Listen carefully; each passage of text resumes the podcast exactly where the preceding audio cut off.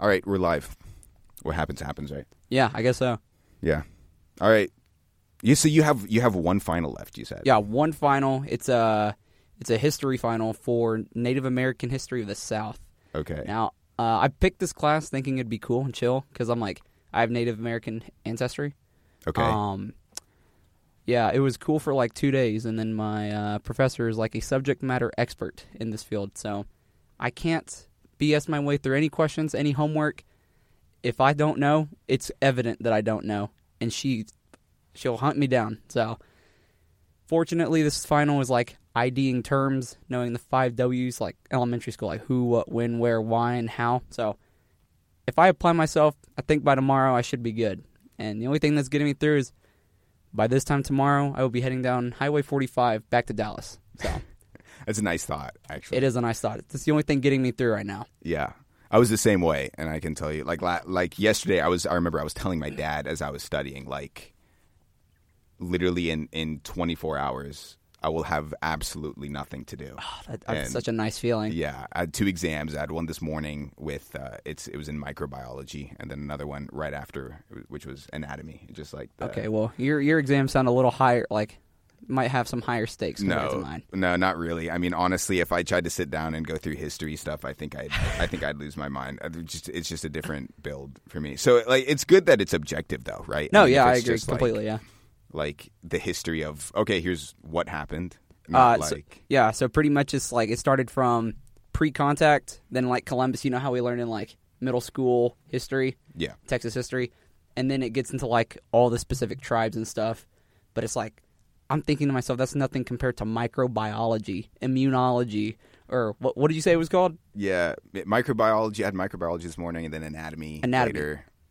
Yeah, I mean, see, you'd think so, but then if I sit down and start getting into the like geopolitical Names and dates. yeah and, all the stuff and like who who was on whose side and why did they believe this i would get so lost so quickly so yeah i mean it is it really is just a different build i really enjoy really no, no, and, and that's a good thing. We need guys that enjoy that build because Yeah.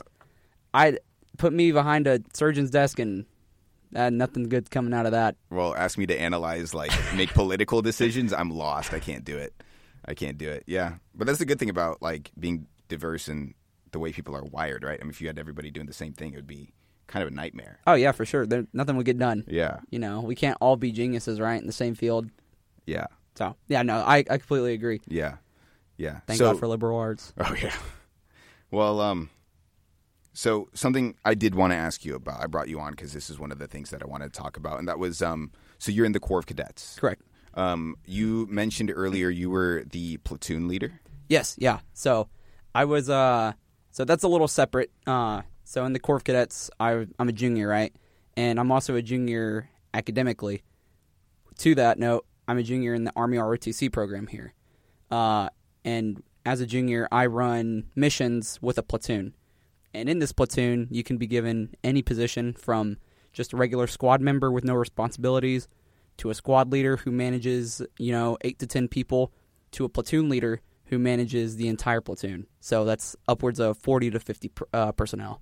Wow. Yeah. It's it's uh it's a lot. It, it's a lot to get a whole group of people to one common task. But yeah, I've I've done that a couple times. Wow. Yeah. I mean that's a big deal when you got 50 people that you're you're responsible for. And and what in what ways are you responsible? Like what are what is your your role as a platoon leader look like? So essentially, the role of the platoon leader can be boiled down into one sentence. The platoon leader responsible for what the platoon does or does not do. It's that simple. So if a mission is a success, great job, platoon leader. On to the next one. If it's a fail, platoon leader, why did this go wrong? What were you doing here?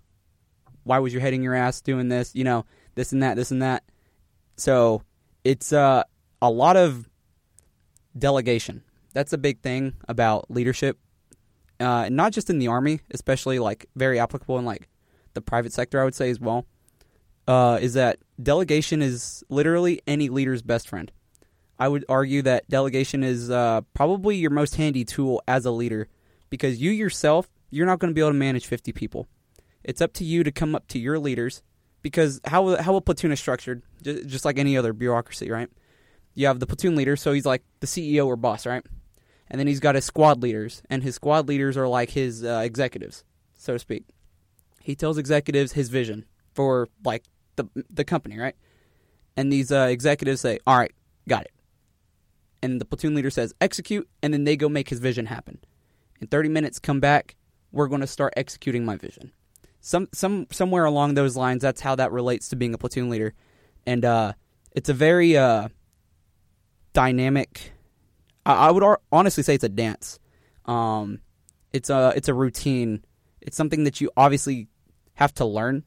I would argue, and I know I'm kind of just talking here, but it's it's a lot of learning. I would argue that leaders are not born or made, or in that argument of leaders are being born or made, I'd say they're made. You know, because you put any one person in that situation, not everyone's going to be able to, you know, succeed in that kind of environment. There's just too many variables happening too quickly, you know. So I would argue that being a platoon leader is more than just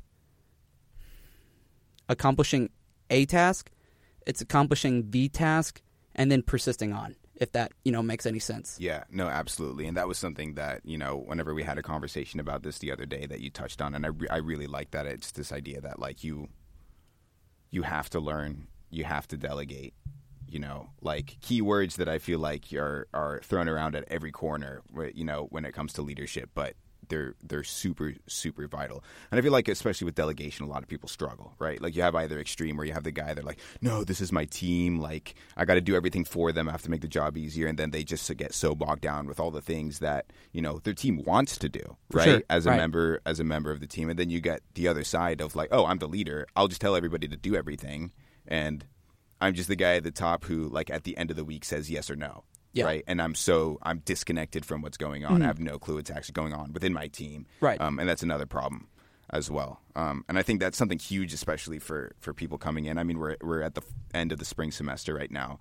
Uh, fall semester is coming up. A lot of people are picking up new new leadership opportunities, whether that's you know within an organization, uh, within their classes, whether they're going to be a TA, um, even just the freshmen coming in. Oh, right? 100%. Like whenever they're they've grown up in an environment where you know like they were living with other family members, their parents were there, like whatever it is, and now they've got to show up and they're they're by themselves. You know, like what am I going to eat? How am I going to set up my study routine? When am I going to go to the gym? You know, like are sports going to happen? How are my organizations going to look like? There's just a a whole new load and you got to figure out like how am I gonna how am I gonna build that network? How am I going to you know delegate certain things, um, especially when you're in an organization, uh, you're in the Corps Cadets, whatever it might be. Right. You've got people that um, you want to make sure that you give them, you know, that opportunity to to be engaged and also um, not throw everything at them at the same time. So that's actually a really good point. I'm glad you mentioned. Uh,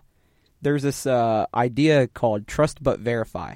You know, so as a leader, it's crucial, as you said, to leave it in the hands of our subordinates, our subordinate leaders, because you might have a group of 50 people. You might be the main leader. There's other leaders in this group of 50 people. You know, and in my example with the executives, right? Your executives make your vision happen, right? You can't do that on your own. So it's important for me to trust my executives, but verify that my vision is accomplished, right? I there's no way that I can go out and make sales, you know, throw pitches, create new ideas, stuff like that. I ha- I set the overarching mission as the one in charge, right? And then once again, my executives go out into their respective fields and then they do their thing. And they come back to me and say, okay, boss, here's what happened. XYZ was accomplished, one, two, three was not. And that, that's, that's the importance of delegation. That's, that's how the mission is accomplished. The thing about it is, and I, I was very guilty of this myself, I had the most trouble delegating. It is so hard to get something, to receive a mission, for example. You have a task, a critical task that has to be completed but you're in some cases you're trusting strangers to accomplish this mission. You are hoping that this stranger that barely even knows your name, right, is going to accomplish this mission with as much urgency and care as you would. And for a lot of people, and uh, including myself, I couldn't do it. I, I was the micromanaging type of leader when I was finding out my leadership ability. I couldn't I could not let go. I would hold on to the reins as tight as I could. I wanted to see everyone doing what I wanted all at the same time because I could not trust that my subordinate leaders were going to do the right thing. And that was the worst habit to start when I was trying to find my leadership ability. You know, young leaders should experiment. You know, in low stakes environments where the consequences are, you know, you know, negligible, stuff like that. There's where it's not critical. You know, experiment as soon as you can, like even just like your friend groups, you know.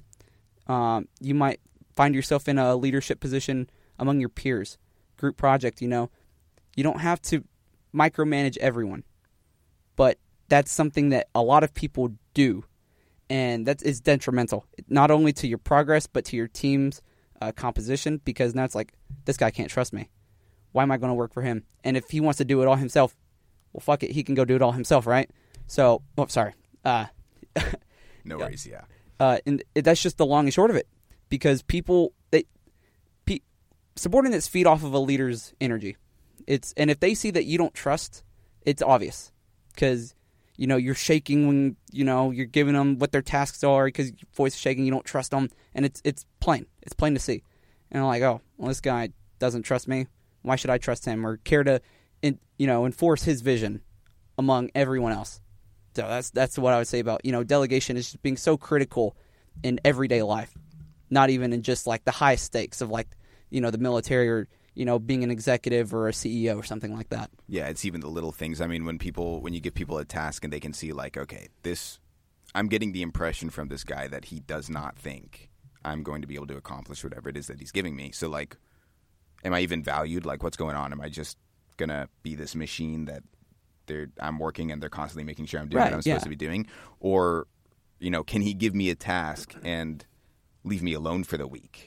and just let me get back to him complete, like done really well, and then we can work together. And he was able to go off and do, you know, his other responsibilities that you know a leader has. And um, if you you you mentioned something where you're you, you called your team subordinate leaders. Correct. Um, I really like that because if you don't make your team feel like they themselves are leaders, that they can take initiative on certain things and attack problems and make decisions on their own, then you're going to have a huge, huge problem. Um, and uh, when I- when I was, I had a leadership role at a camp over the summer where we had to make sure, um, you know, activities were running smoothly in terms of safety and um, making sure we had all the materials we need to run it and things like that. And one of the main problems I had was I tried to do all the checks myself and go through all the materials and um, you know like is this crossbow working? Is this canoe going to stay afloat? Is uh, do we have everything we need? Do you, do you need anything? And i was like constantly following my the people on my team going hey, hey do you need anything? Do Yeah. you need anything? You good? And, and it got to the extent where uh, i made one person on my team feel like oh my goodness i'm doing such a terrible job. Like he's telling me you know that i need to go get help from him because you know i'm not doing great. And my i felt like i was supposed to be there all the time and make sure that everything was going great. And it was to the extent where i wouldn't even assign anything. I would just go down and do things. Um, and it got to the point where i really sat down and i was like okay wait what? What needs to happen? Because i'm exhausted. My team you know is kind of feeling like they're not doing a great job. No matter how many times i told them like hey you're doing awesome. Like this is going yeah. great right? They just it didn't show through my actions so i really i sat down and i was like okay what's going on i need to decentralize and i i do i sat down i was like i absolutely trust my team to do a good job with whatever it is that i give them i just didn't want to feel like i wasn't doing anything Right. because this whole being in a leadership role was new. So it was like, okay, well, let me just give them, tell them exactly what needs to happen, and then say, you come up with a plan. You make this happen. And all I'm going to do is give you the materials to make that possible.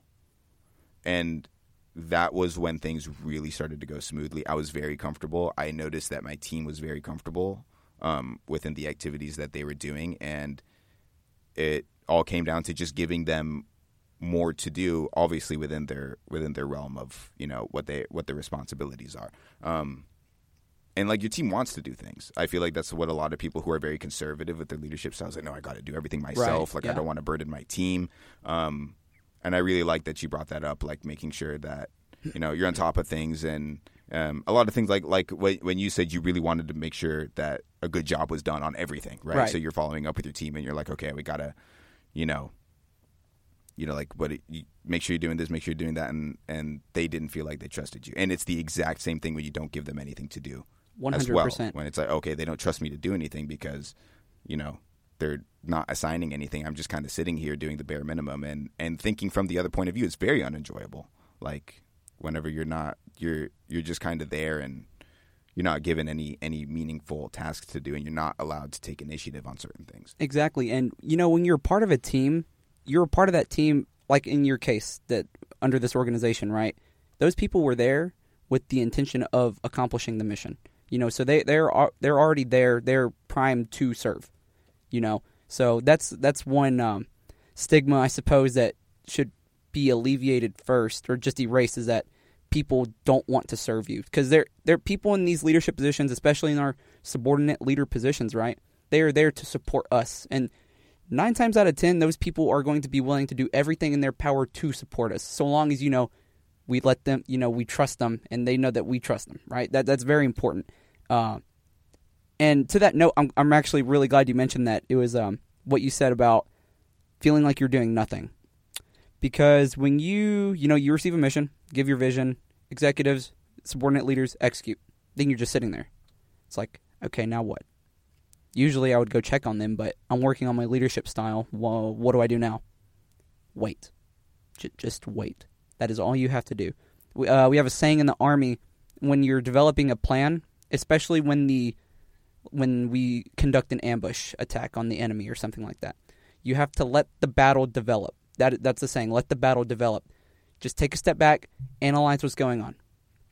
Just see the the situation unfold. You know, that doesn't mean like don't be proactive and don't do anything. It just, you know, kind of take your hands off, laissez-faire style. Just let the situation progress. And then if something happens, you should be able to trust your subordinate leaders to come to you. You should not be running to them. Your job is, you know, the CEO they should be reporting things to you. You are, as you said earlier, you're over here doing important leadership stuff, right? You know, head honcho type stuff. They, you should not be even thinking about going to other people. They're the ones that should be coming to you. And, you know, it's it's very easy to want to not do that because you're like, I need to stay on top of these things.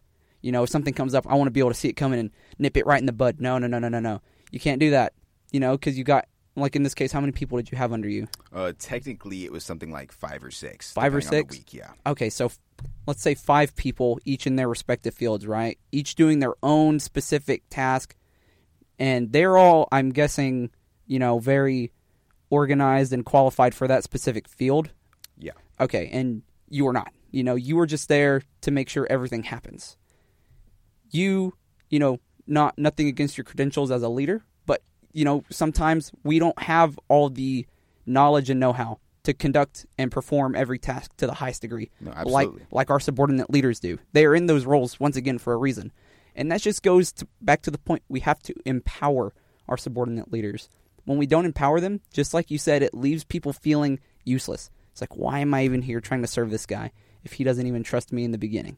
Because once again, they are in that role for a reason.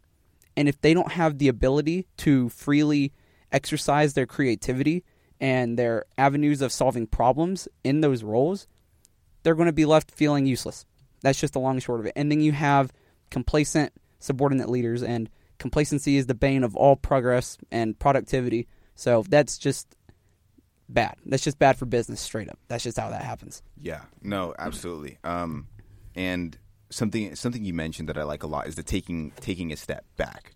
Right. Right. I think there's a lot of leaders that um, they like to get in, and you know, I need to lead by example. And if I'm asking, you know, my people to do a certain task, I need to get in there and do that task with them. And um, there are times where it's very appropriate to do that. Right. To Right. build that, like, hey, I'm in here with you. Like, we're not. I'm not just throwing things at you.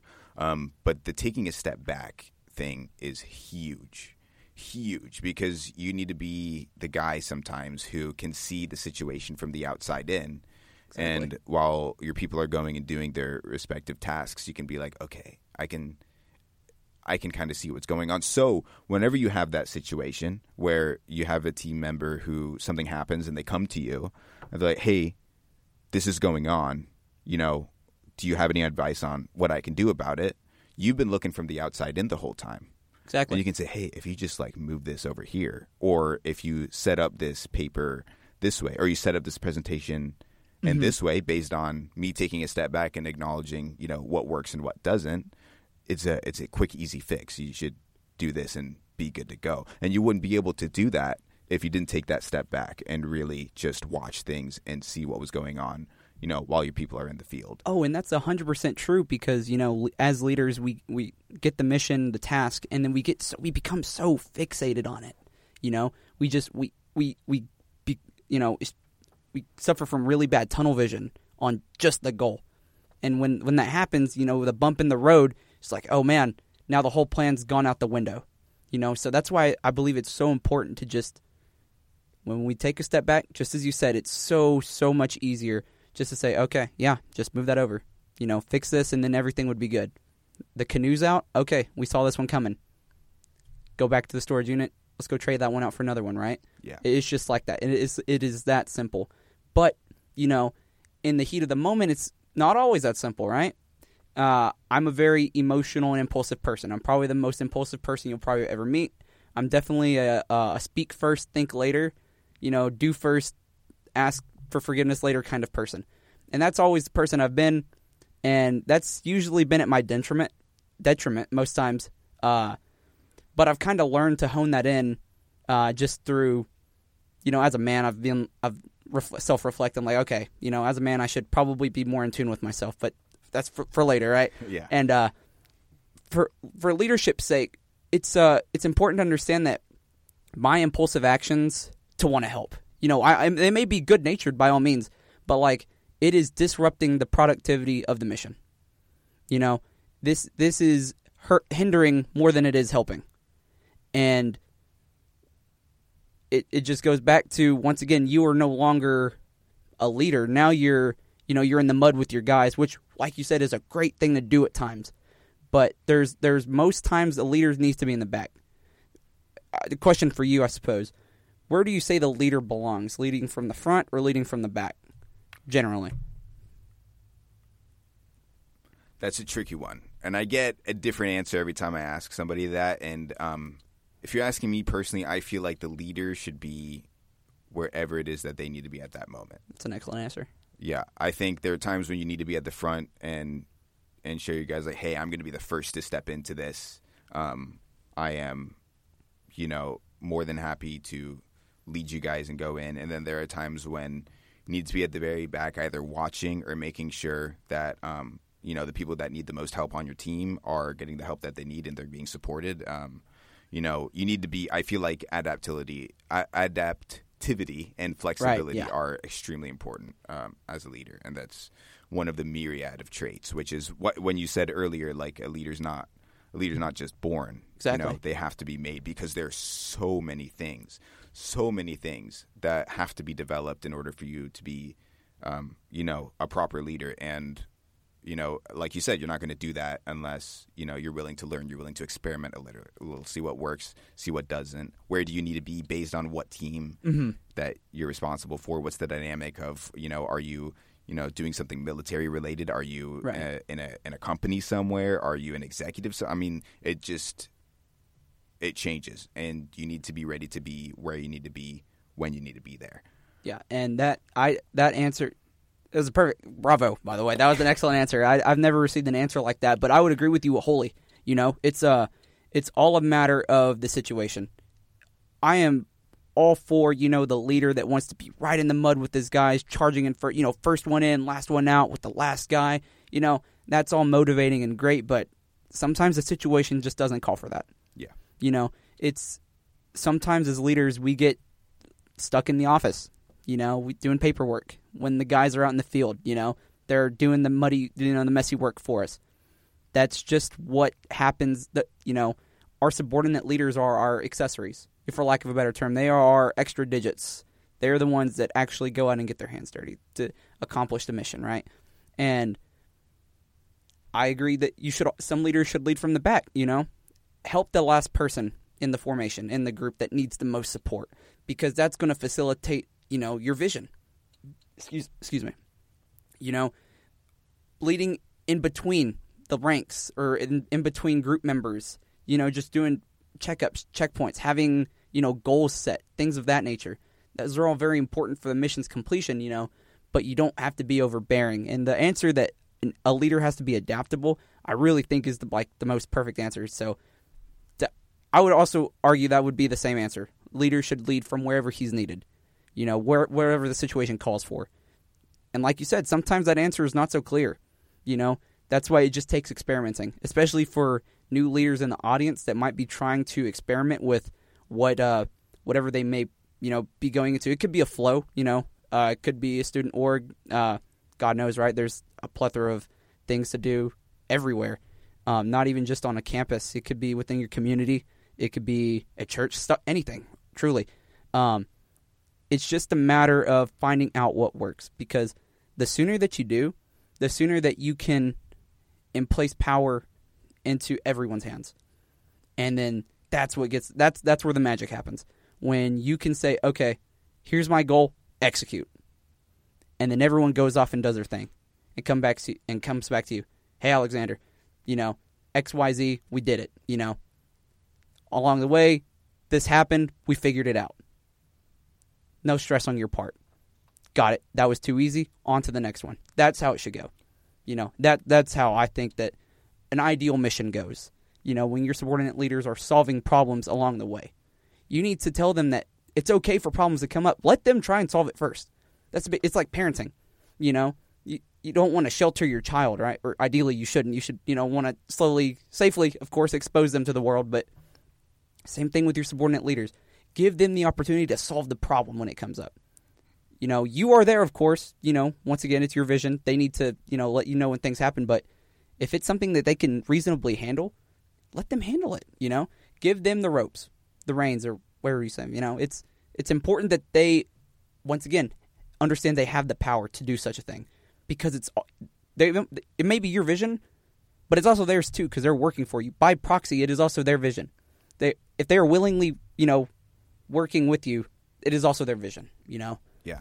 No, absolutely. I mean, if they if your team doesn't have a grasp on what the vision is and they don't feel like they can make decisions while they're out in the field, those quick decisions and you find that they're coming back to you for, you know, everything, like, hey, this like little thing went wrong and what do I do? Like, what what do we do? And I, if something went very wrong, if you're finding that this is the situation that you're in consistently, um, and so yeah, absolutely. Like making sure, um, yeah, and it goes back to just making sure that you are where you need to be.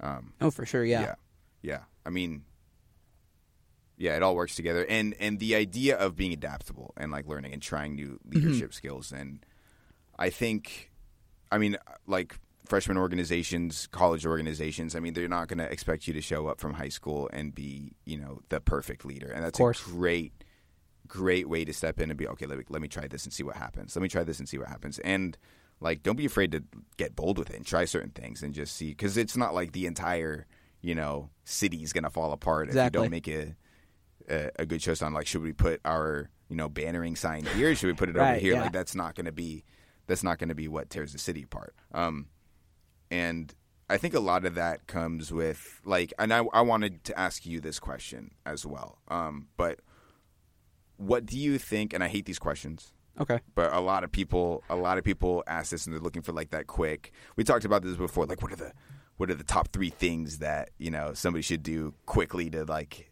be a perfect leader, right. like whatever it is, right? That's not a thing, right? But if there's one, if there's one character trait that you had to start with as a leader, what do you think that character trait would be?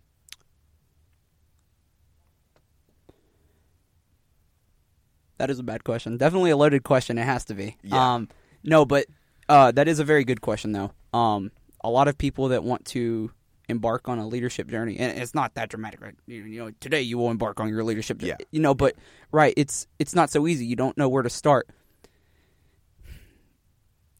the trait that I would argue would be the most important would be tenacity.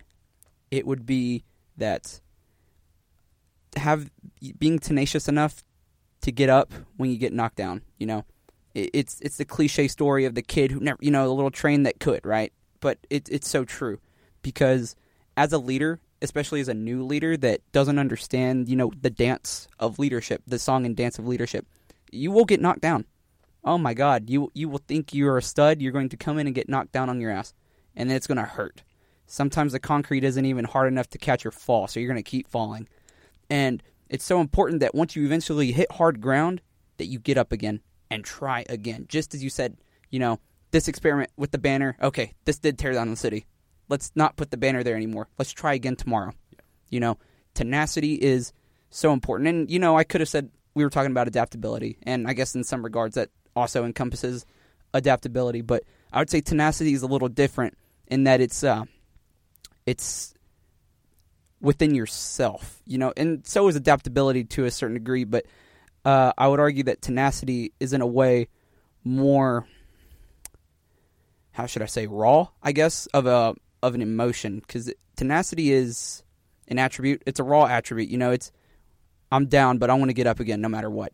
And as leaders, you know, as men today, we should strive to be, you know, a tenacious leader, someone that is willing to go and fail.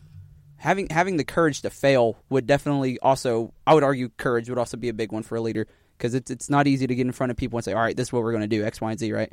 Um, but if I were to you know I digress tenacity overall I would say would be the highlighting attribute for a leader. Then followed by you know the other ones adaptability you know uh, charisma charisma is a very big one if you can't talk to people you need to go to you know com 205 com 205 com 205 yeah. uh, you need to learn some lessons in talking to people. Um, let's see. Yeah, that's a big one. Uh, problem solving skills, you know, obviously if you're given a problem, you need to be able to solve it. But all in all, I would argue tenacity. Yeah. Hopefully that's not an answer you've received before. Hopefully that's a new one. It's really not. I mean, I've heard like oh, ambition, uh, you know, like vision. I don't know. I've heard I've gotten a lot of different answers. Um, but I was going to say vision. Was, really? yeah, I was about to say like well, I'm not gonna say that. You went you went with tenacity, which I really I really really like, and I feel like a lot of people are get the impression that like oh, this is boldness. This is uh, you know, this is like being in control, like gunning through, breaking every wall that comes in my way. Yeah. But I really like the way you explained that. And I maybe not a lot of people caught on to this, but I almost sensed a little bit of humility in that. Like, hey, you don't have all the answers. Oh, guaranteed.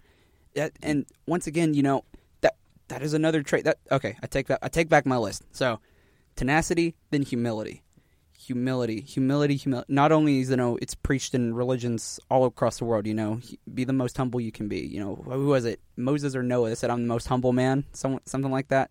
I don't know. Uh, kind of funny, but no, having humility. You know, because it, it's true. Just as you said, you don't know everything. You know, that's that's in that's for everyone else to know everything. You know, you know what you know, and that should you should just leave it at that. Don't act like you know everything because the day that you start acting like you know everything, that's when that's when the city falls apart. You know, that's that's when you start saying things like, "Oh yeah, you know, I got this under control. I know what's going on." No, you don't. You know, don't don't be that guy. Don't put up a facade and then cause the mission to fail as a result because you thought you could be arrogant and not humble. Because those things are it's it's a tight balance, you know.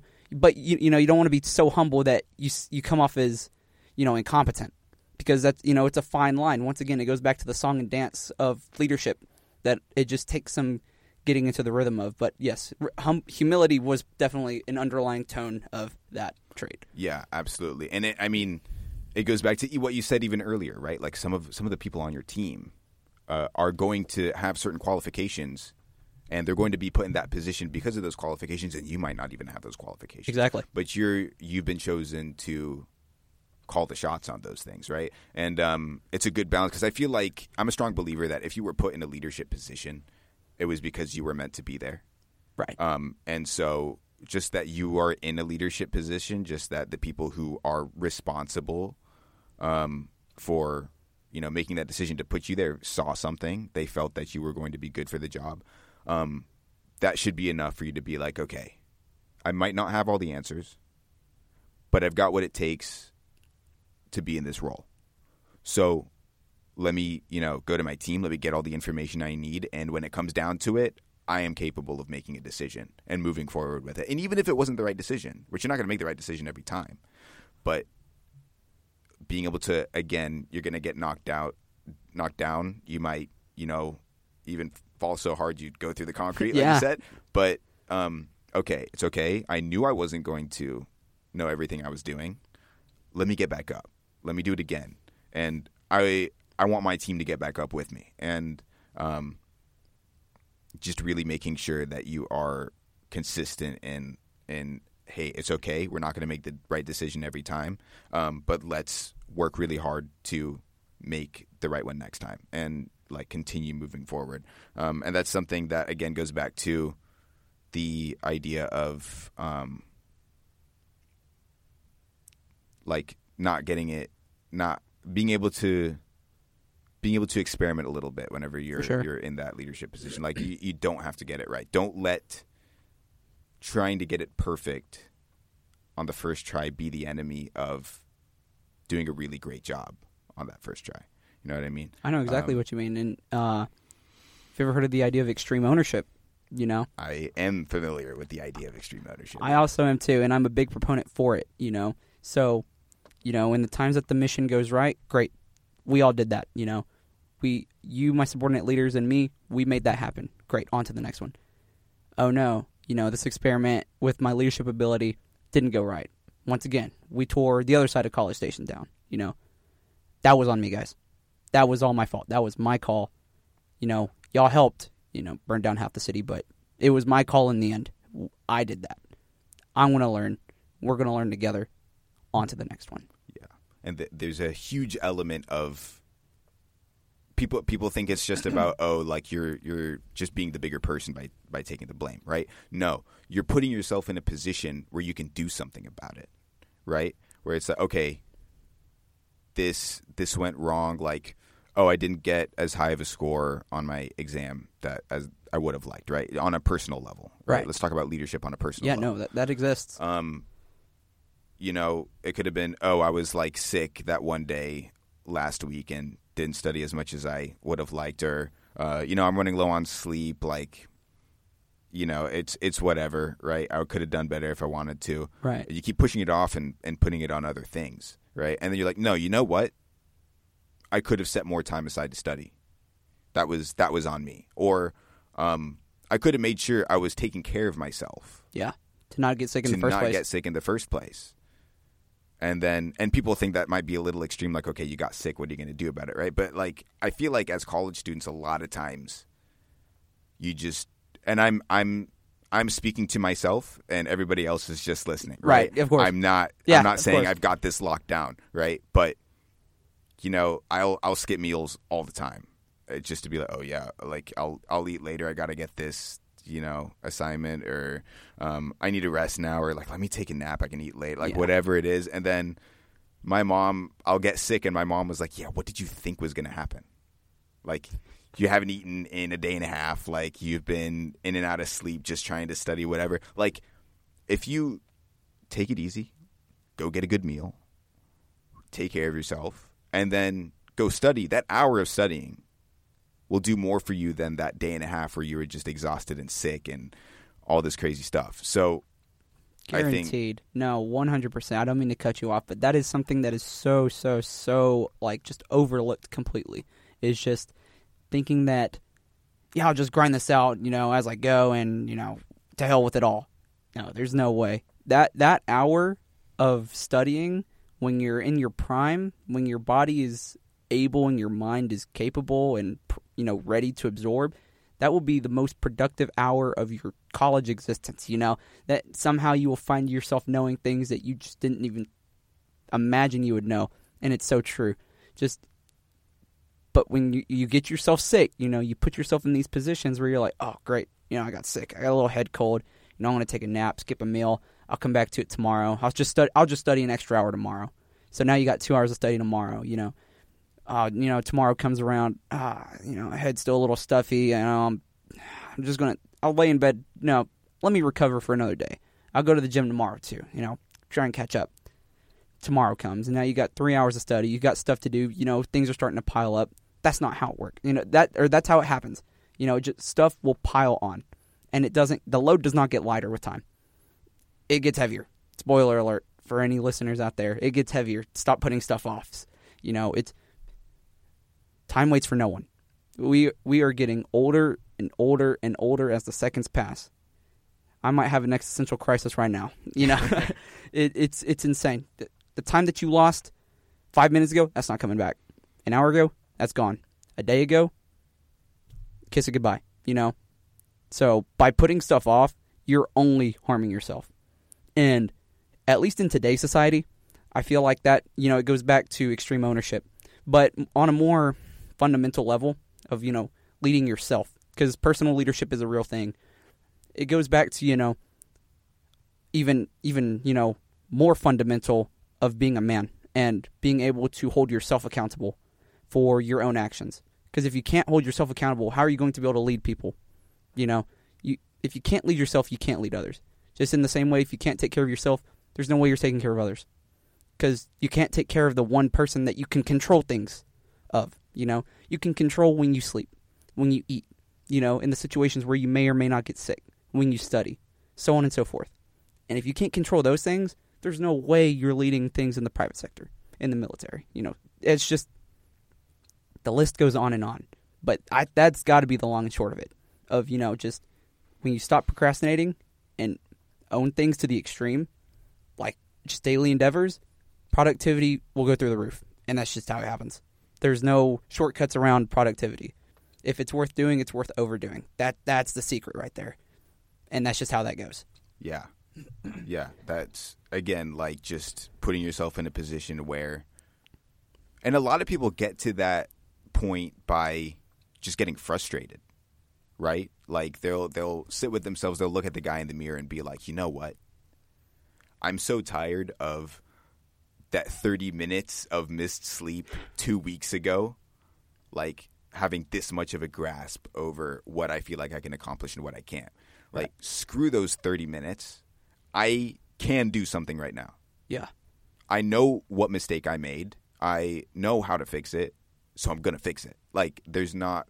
I feel like, and it's so easy to get off track. Like I, I'm saying it now, and it seems so simple, and it's not. It's so hard in those situations to be like, oh, like it's so hard to just get a get a grasp of what's going on and really just push forward and say Oh, like yeah. I'm going to Yeah. fix this because what went wrong the first time was on me. And again, on a team level, like taking ownership and and a lot of people are under the the misconception that oh, if I admit mistakes to my team, they're not going to trust me or they're going to be like, "Oh, this guy's like doesn't know what he's doing" or whatever. Right. But most of the time when I've I've told my team like, "Hey, this is something that I told you we were going to do before." Um I didn't see that you know it was going to result like this. I didn't think that this was going to happen. Uh, maybe I did see it coming and ignored it. Whatever it may be, that was on me. Uh, that was my mistake. I'm going to take measures to fix that, so we can move forward as a team and be even better than we were before. And right. the, the it was all all the feedback was positive every time. It was like, okay, you know what? Like I'm comfortable with a guy who will tell me like when when they made a mistake. And if I, if I was I when I'm on a team and I'm looking up to the guy above me that I'm reporting to and he's like, "Hey guys, like this happened. I messed up. This is what we're going to do to fix it." Right. And I would love if you guys were on board to to help me out with that. And it was almost like like a like a hype speech when I would like for real. Yeah. talk about that. It was like, okay, you know what? I got a guy that's on my team. He's going to tell me when he makes a mistake, and he wants me there to help him. And I like makes me feel qualified, Right. and you know the whole the whole circle that we've been talking Exactly. about, where it's like bring your team into things, like tell them what what really what's going on, and give them the ability to take initiative on on things and that ties right back into that and it puts you in a position where you're like okay you know what like we can we can handle this this isn't just oh the wind blew the wrong direction that day so we're just not gonna not gonna get anything done you know what i mean Oh, guaranteed. Having transparency with your followers is paramount. You can't just leave it all smokes and mirrors. You know, guiding a ship through the fog, you know, you can see above because, you know, you're behind the steering wheel, but if your followers don't know where you're steering into, it's destined to crash. It's that simple. Terrible metaphor, I know, but that's just how it happens. So when you have that leader that comes to you that says, "Hey man, Alexander, I know you did your best, but I messed it up for everyone." That, you know, that I would say that justifies their credentials as the leader. You know, because they are taking extreme ownership of that fault, of that mistake.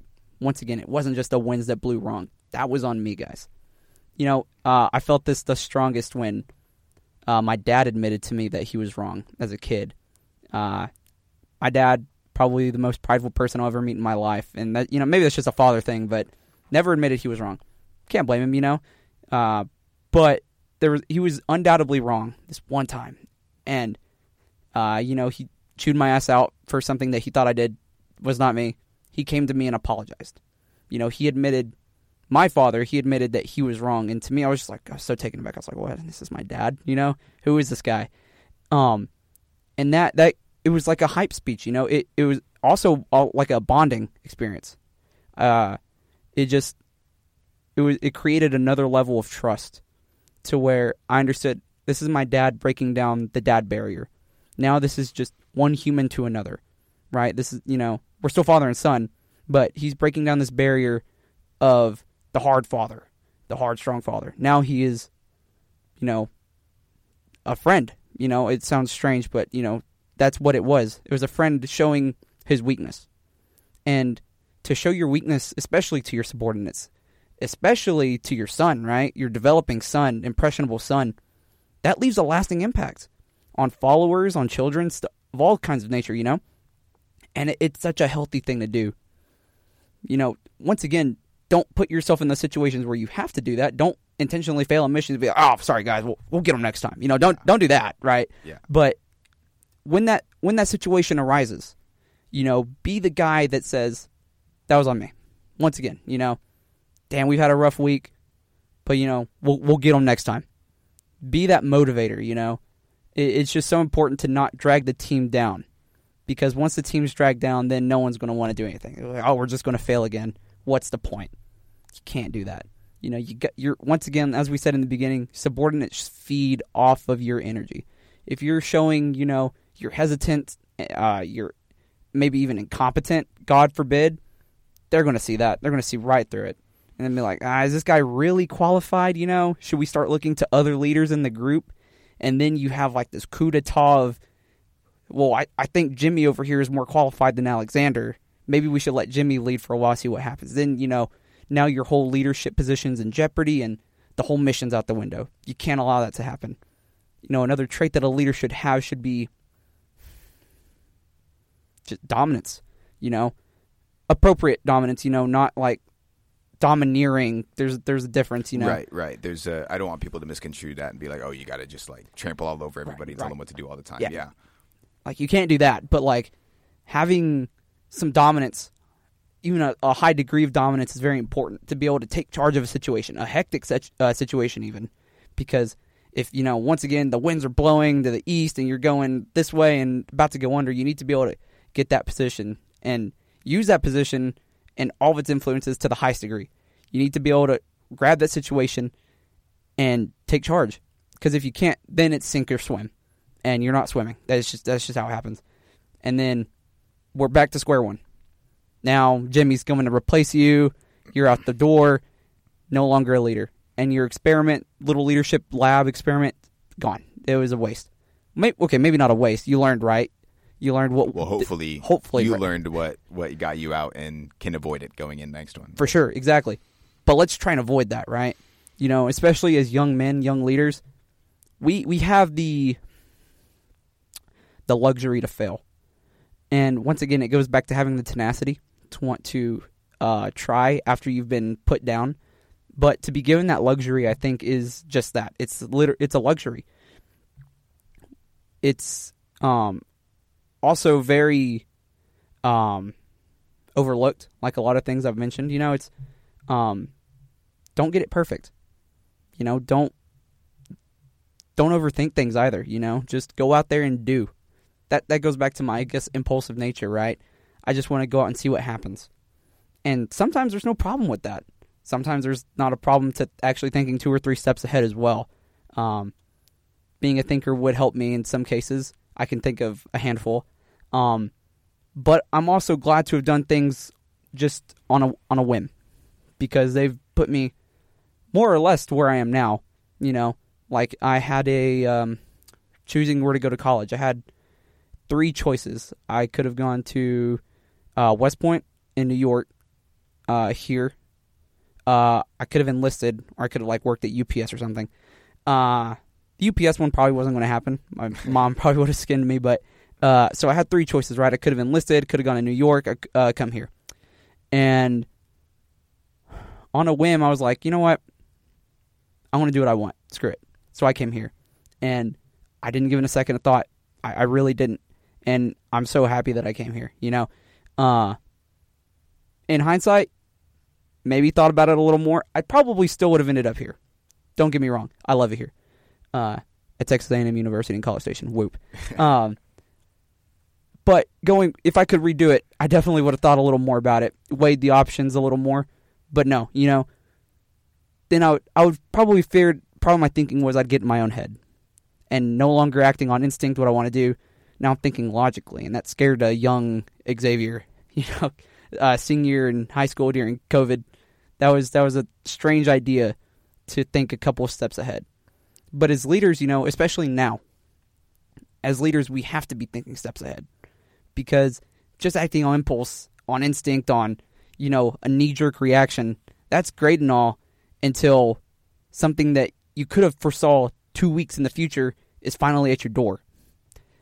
Now there's this insurmountable object you and your team are facing that y'all can't get around because you didn't have the uh, the for the foresight to think ahead. That's why it's so important to once again, you know, understand that song and dance of leadership.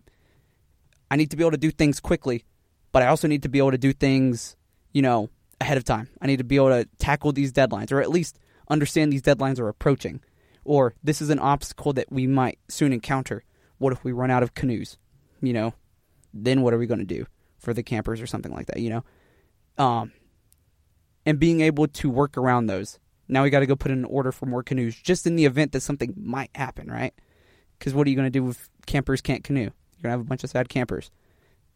Apply, applicable anywhere else.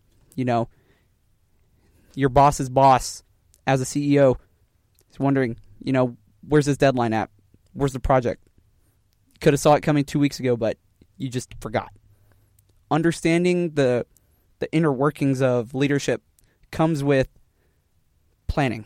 The there's uh, the saying prior planning prevents piss poor performance. So true. When you understand that things are coming to you and they will continually add up, like it's exponential how fast things will add up. Especially as a leader, time goes by so quick when you're planning, trying to get stuff done. Simply by writing stuff down and just understanding that okay, this is rapidly approaching, I got to let the team know. It goes back to the transparency piece.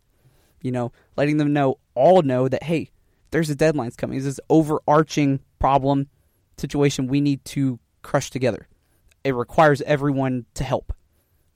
That is what leads to a facilitated vision, to an accomplished goal. Uh, and through that, you know, a successful mission, I would argue. yeah. No, absolutely. Um, and I I do want to ask you, you know, what the balance is with that because I would argue, you, you know, you say you've always been you've always been you know a quick decision maker, you right, you um you know impulsive if you will, but I was the exact opposite all the time. I would I would sit there and I I had mentioned this to you before, but like sit there for hours hours thinking about you know what happens if I do this, what happens if I go this route, you know. Um, you know, should I eat this or should I eat this? Like the really little things. Right. Right. And I just couldn't make a decision. And, you know, there's what's the line between planning ahead and getting stuck in a situation where your team is like, hey, you know, when are you to, when are you going to make a decision on this? Like, when are we going to get the directive of, you know, like what what we need to do in this situation and i can't make that decision because i'm so bogged down trying to figure out okay what's going to happen a year from now what's going to happen five years from now you know is this all going to go south like and then you get overwhelmed trying to plan out everything uh, to perfection exactly and you know, it goes back to what we were talking about earlier, is taking a step back. But, you know, to that note, don't take five steps back cuz then then we're looking at everything, right? Let's look at just this week. Don't take five steps back so you're looking at next year's numbers. Let's let's get this week's numbers straight. So, understand like perspective. That that's the biggest thing, right? Is understanding that there is there is tomorrow, there is the next day, and then there's this week. More so, there's the following week, the following month, the year, so on and so forth. You got to know where to take that step. You know, if I was given a mission in my army lab, and they told me, "All right, platoon leader, go attack this uh, enemy hideout." Okay, great. If I get so focused on, okay, what about, you know, tomorrow's enemy's mission? You know, then I'm bogged. I'm bogging myself down on potentials and what ifs and what happens if X, Y, and Z happens. You can't do that because then once again it puts you in this position where uh, your uh, lead, your subordinate leaders are wondering what's going on. Why aren't you making the decision? Because you've you've you're worrying too much. That's that's what it is. It's and it's easy for me to say because I'm not much of a worrier. I take that back. I worry a lot, but I try not to show it. Um, but some people are. Some people just it's hard for them to make a simple decision. You know, chocolate or vanilla. You know, go outside, stay in. It's some. It's, sometimes it's not that simple, right? But generally, it's it comes down to you might we're just worry too much. You might not want to hear it, but you worry too much, and you don't need to. I would argue that taking it, and it's not a simple thing, right? It, it, it takes practice, just like leadership does. Figuring out the impulse or you know acting quicker, taking your time de- uh, deliberating on something. It, it takes practice knowing when's appropriate and when's not to. You know, for big things like where should I go to school? That's something that maybe take your time on. Maybe take a month or two to think about. What are you going to have for lunch? You know, just get what sounds good. You know, it sounds simple, but really, and that's practice. Having, you know, that's that's working. Whoops, that's working with yourself. You know, it's um, uh, what is it? Not uh, interpersonal, or is that intrapersonal? Intra. Intrapersonal is yourself, right? I believe so. Okay, so And interpersonal would be you and Among the, other the other peers. members. Okay, of right. Yes, Community, yes. maybe. So maybe someone can fact check me on that one. Yeah. Uh, I don't know. I'm just using my prefixes for my knowledge of, of my biology. Right. Versus yeah. So intra versus intercellular. sure. But Uh, no, so intrapersonal skills are definitely skills that you know are overlooked. And to that note of, once again, think further down the line or do now.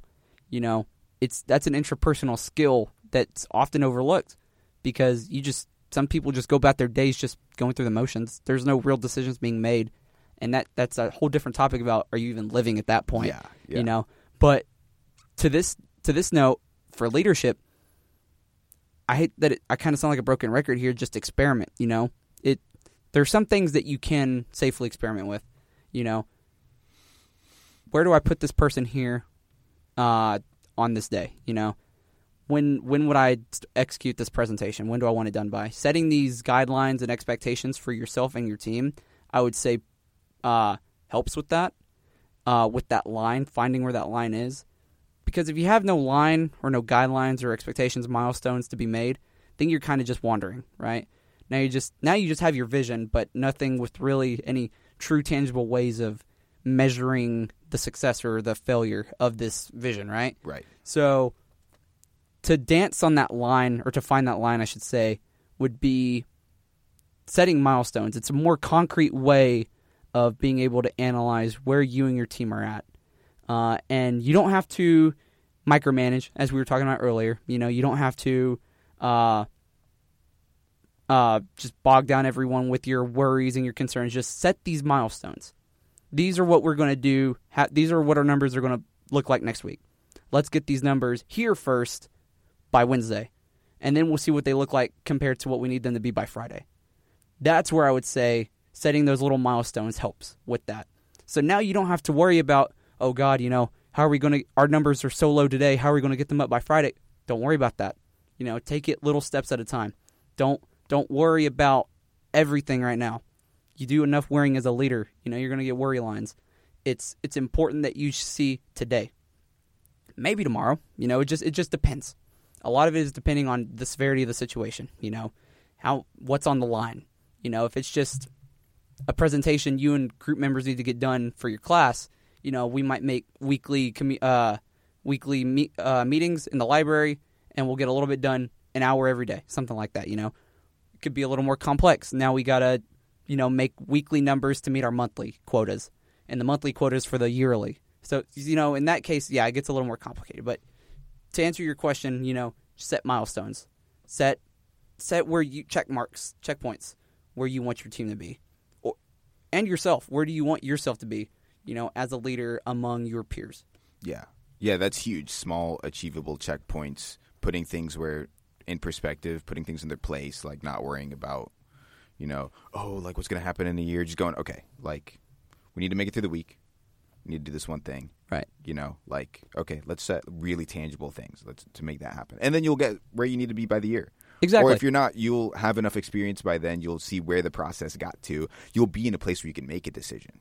For sure. Sometimes you're trying to make decision on things and you have no clue what the factors are even going to be when, by the time you get there. Yeah. No, that's huge. I see a lot of places I can apply that. Um, No, and don't. Yeah. I hope it doesn't sound like I've got it all figured out because I find myself often just stressing about. Okay, I, you know, just like everyone does. You know, that's just a human thing. We worry.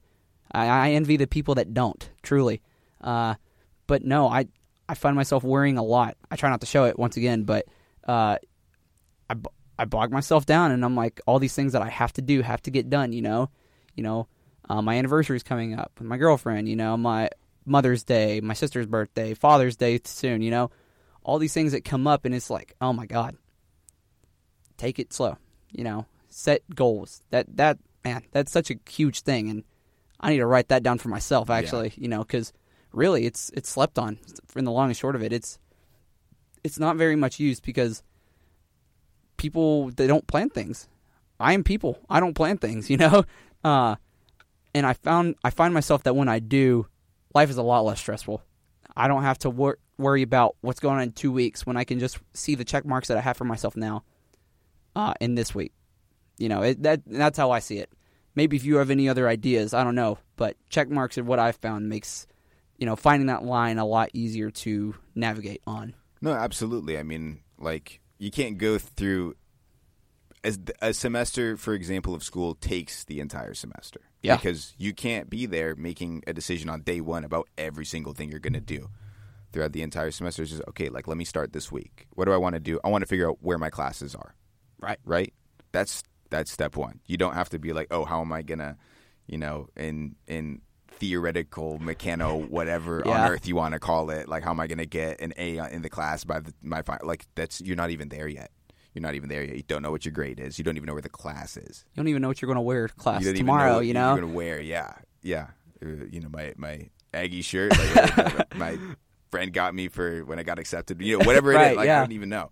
But um yeah that's huge. I see a lot of places i can apply that. And again like anytime i say something i definitely don't have it figured out. Um and nobody really does right? I mean everybody's still trying to figure out Sure. you know leadership things. And that i that's if i had one thing to say um to you know anybody coming into a leadership role freshman coming in whoever it might be um it's exactly what you said earlier which is don't be afraid of experimenting a little bit and um don't let don't don't try to get it perfect on the first time recognize that you're not going to get it perfect and uh don't be afraid to to try new things cut things into chunks and make it really manageable yeah Yeah, no, Um, that really is the long and short of it, man. It's it's not easy. It's a hard dance. It's like the two step, but a lot harder. I don't know any other dances, but Yeah. no, it's it takes some practice. yeah Uh, young leaders, like I keep saying, it we have the the luxury of being able to fail now, so that way it's it's you know it might seem like detrimental now, but yeah. compared to what will be in our future lives as you know community leaders and uh, company leaders you know stuff like that that's when it matters. That's when we need to have the stuff figured out. And that's why i completely agree with you. Experiment now. Yeah. Do things that scare you now. Because if you find out what scares you now and that doesn't work great don't do it again yeah do something else that works yeah or what you think might work Absolutely, yeah. And it seems big now, right? Yeah, right. It's like, oh, like I just got into college. This is like the biggest thing I've done my whole life. Like, I'm away from you know, family. No one's telling me what to do. Yeah, yeah, exactly. Like I can't mess this up, right? Well, okay, well you can. It's okay if you mess a couple things up, Yeah. right? Like, and and I'm saying this as a junior, like wishing I could tell my freshman year self, like, You and me both. man, just just go do things. Like it doesn't matter. It doesn't take all this thought. Like, what org am I going to join? Um, what am I going to do for COVID? Am I going to like go to this class? Am I going to just like stay? Like, you know, it doesn't. It doesn't matter. So many things I stressed about took so much mental energy, and just wish I, you know, opened my door, walked out my room, and did whatever. Same. You know what and I mean? you know, I did that this year. Actually, I uh, uh, this semester I was like, you know what? Screw it. I'm going to sign up for a jujitsu class, and I've been getting my ass kicked every single day for the past 15 weeks, and I've done nothing but loved it. Every single time that I walk in that room, and I, I like to say I'm decently strong. I go to the gym a lot, but uh, it's different when these guys have been practicing all their lives. My strength means nothing, Yeah. and then I just get thrown onto the mat, choked out, my elbows turning in ways that it shouldn't, my ankles backwards, you know, stuff like that. But that wouldn't have happened. I wouldn't have had such just like a, a rewarding experience had I not just opened the door and said, "Let's see what happens today if I go out and sign up for this jujitsu class. What's the worst that could happen? You know, sure I could break an arm or something like that. Who cares? Let's just see what happens. If I don't like it, I don't like it. That's a that's an evening wasted. Now I know. Same thing with leadership. You know, spend the time learning about yourself. You know, who says know thyself? Socrates. Some, someone said that. I, yeah, I'm not super familiar, but somebody I do remember that being Someone a said that. phrase that. was thrown around a lot. Yeah, no, know thyself. That is so important because the sooner that you know yourself, the sooner that your life's just going to be better. Now you know how you feel. You can control yourself once again. Control what you can control, and that's yourself. It's got to be, yeah. hopefully. Yeah. Well, Xavier, this has been awesome. I agree. Uh, I really appreciate you coming on. I know you have a final, so I want to let you go. Um, but I need to figure out where to register for jujitsu because I, th- I think I'm going to pull the trigger this summer. You should. You should. You should find a gym. Okay. All of our listeners, do jujitsu. It's awesome. The jujits, as Jocko Willink likes Yes. to call it. Yes. Do it. Do it. No sponsors, but do it. Go support your local gym. yeah. No, for sure. Well, um, Xavier, this was awesome. Thank you so much. Alexander, thank you for having me. Yeah. It's been a pleasure. Well, see you guys later. Yes, sir.